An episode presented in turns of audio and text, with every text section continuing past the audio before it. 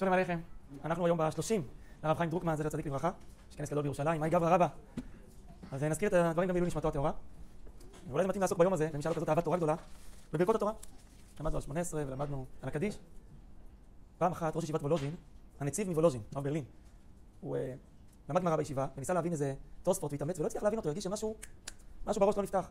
ואז הוא אמר לתלמידים, אני יודע, לא כיוונתי היום מספיק בברכות התורה. כשמכוונים חזק בברכות התורה, הראש נפתח אחרת. כשאומרים אותם ככה, מעבירים. אז זו ברכה מופלאה. אמ, אתם מכירים את ההבדל בנוסח בין הנוסח האשכנזי והספרדי בהתחלה? ברוך אתה השם אלוקינו מלך עולם, שקידשנו מצוותיו ציוונו לעסוק בדברי תורה אשכנזיים, או וציוונו על דברי תורה ספרדים. אני חושב שאולי זה מבטא שני צדדים אמיתיים בלימוד התורה. ככה חשבתי, האם המצווה בלימוד תורה הוא לדעת, או ללמוד?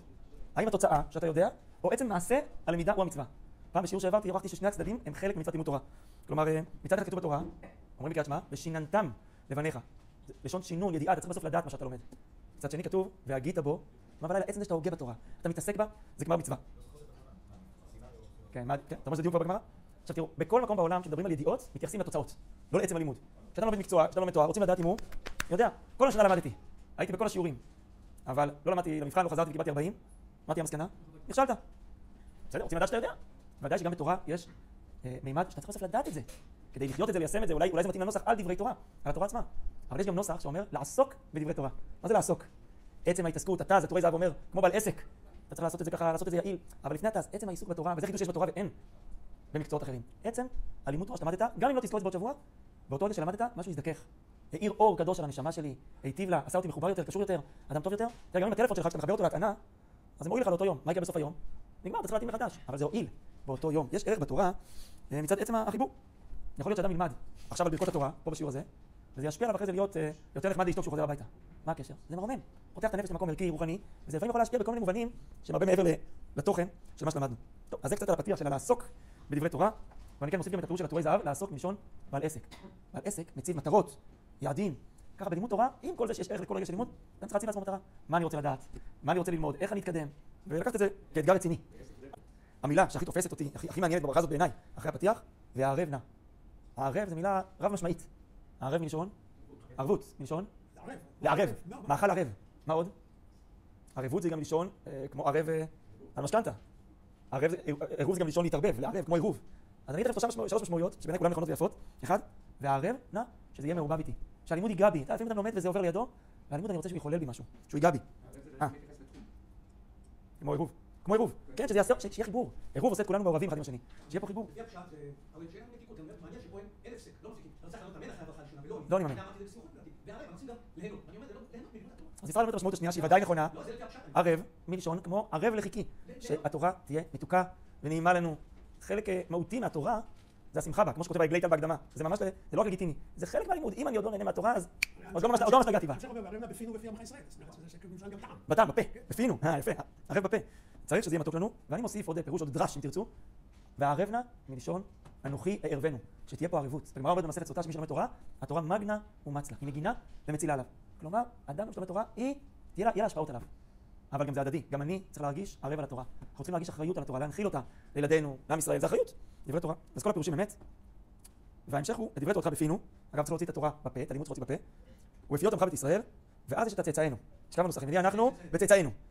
הספרדים אומרים צאצאי צאצאינו, אשכנז אומרים צאצאי מלכת ישראל, נוסח ספרד אומרים את הכל. כולנו יודעי שמך ולומדי תורתך לשמה. כן, ואתה מוסיף, אתה מוסיף צאצאי מלכת ישראל. אז מה שאתה אומר, תראו, יש פה דבר מרתק. העניין הזה הוא חריג לגמרי. תחשבו שנייה, אתה בא לברך על מצווה של לימוד תורה, יש לנו כלל.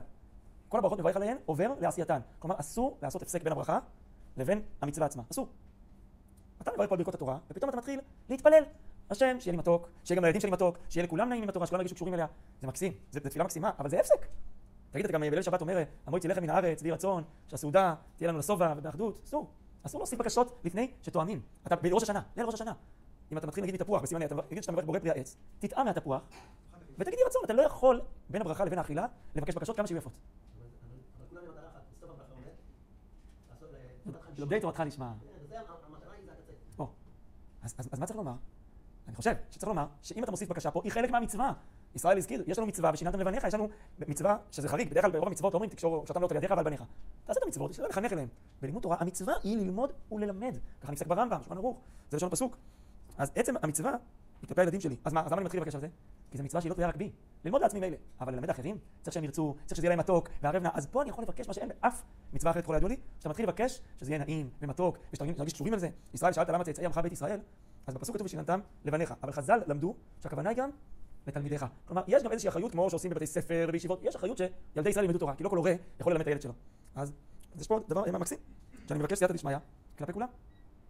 ופה אני רוצה לשאול אתכם, ובאמת למה? למה דווקא בלימוד תורה, תורה מצווה אותי ללמד את זה הלאה? למה היא לא אומרת לי גם שכשאני עושה כל מצווה אחרת, תעשה את זה גם לבניך? כמובן, אנחנו משתדלים תמיד ללמד את ילדינו ומשפחותינו, אבל למה רק בלימוד תורה, התורה מצווה אותך מדאורייתא על חינוך?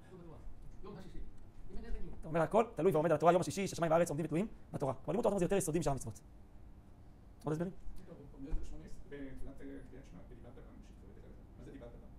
ודיברת בם לעסוק בדברי תורה, ואומרים גם שיננתם לבניך, שזה גם האחריות, האחריות גם כלפיהם. אני חושב שכמו שאמרתם, לימוד תורה זה בונה את הזהות, זה בונה את התרבות. המצוות הן בונות לך אורח חיים. מצוות בונות לך שאדם, הילד רואה את ההורים שלו מדליקים נרות, ועושים קידוש, וכשכותבים משהו מהעץ מפרישים תורות ומעשרות, והוא רואה אותה, אבא הולך למניין ומניח תפילין, אז הוא רואה אותו. זה, זה כבר פועל. אבל לימוד תורה זה, זה התרבות, זה, זה מה צורת ההתייחסות שלי לכל העולם, המציאות ועם ישראל, זה דבר באמת בסיסי יותר. הכל נבנה משם. והנה החתימה שגם בה יש כמובן איזה חידוש, ברוך אתה השם, המלמד תורה לעמו ישראל. איזה מילה מעניינת פה, בתוך המלמד תורה לעמו ישראל? המלמד. השם מלמד אותך תורה. לפני 3,300 שנה היה מתן תורה, והשם ממש לימד אותנו דרך משה רבנו את התורה. התורה כתובה. הש"ס בבלי וירושלמי כבר כתובים. פעם כתבתי מאמר לאיזה כתב עת, את חומי. אז העורך החליף לי כמה מילים, הוא תיקן אותי. אני כתבתי רש"י כותב. אז הוא שינה את זה לרש"י כתב. הוא אומר לי, ככל הידוע לי רש"י לא בין החיים. הוא לא כותב היום דברים. רש"י לפני אלף שנה כתב, הוא אומר לי, זה הניסוח המדויק. אמרתי לו, תראה, אבל כולם היום, כשלומדים תורה, אומרים, אומרת הגמרא, רש"י אומר, אגב, מה שלא אומר הוא כותב, אבל רש"י אומר, הוא אומר לי, נכון, אבל אנחנו פה, אז קיבלתי את גזירתו, הכל בסדר, אבל זה עורר אותי לחשוב, למה אנחנו מדברים ככה? למה אנחנו אומרים רש"י כותב? באמת, למה אתה, אתה לא, דברים אחרים אתה לא אומר ככה. אתה אומר, אתה יודע, צ'רצ'יל אמר כך וכך, אתה לא אומר צ'רצ'יל אומר, זה לא...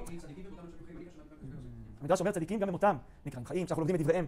כלומר, התורה היא תורת חיים, כלומר ש... כן, כן. הוא אומר, כלומר, יש יחס אישי, אותנטי, עכשווי לתורה. אני לא לומד פה איזה טקסט מלפני, מתי זה הנוסח של הברכות האלה? 2,400 שנה. זה משהו שמדבר אליי היום. השם היום נותן לי תורה. אז הנוסח של הברכה, ותראו איזה מדויק זה. המלמד תורה. אני לומד תורה עכשיו, והוא מלמד אותי. איך דרכי? אני יושב ומתאמץ, מפעיל את השכל. השם שולח לי דברים שאני צריך לדעת היום. התורה היא חיה בקרבנו היום. היא לא איזה אנטיקה שאתה לומד אותה כדי לכבד איזה תרבות שלפני 200 שנה, כמו יש מדינות שעושים עד היום איזה טקס, ולפני 200 שנה מכבדים את הטקסים שלהם. עושים איזה טקס ארכאי ישן. זה חי, זה נושם. איך? הקדוש ברוך מלמד אותנו תורה, גם כל אחד מאיתנו בבטן, אז יש גם קשר אישי. כן, עמוס. נכון, המדרש אומר שכשלומדים דבר של מישהו, שפתיו דולבות בקבר, זה הכל ביטויים לזה, שיש פה איזה קשר ישיר, משהו פה קורה, משהו מתרחש. לימוד תורה יש בו כוח אקטיבי, פועל, מעבר לחוכמה שהוא מחכים אותך.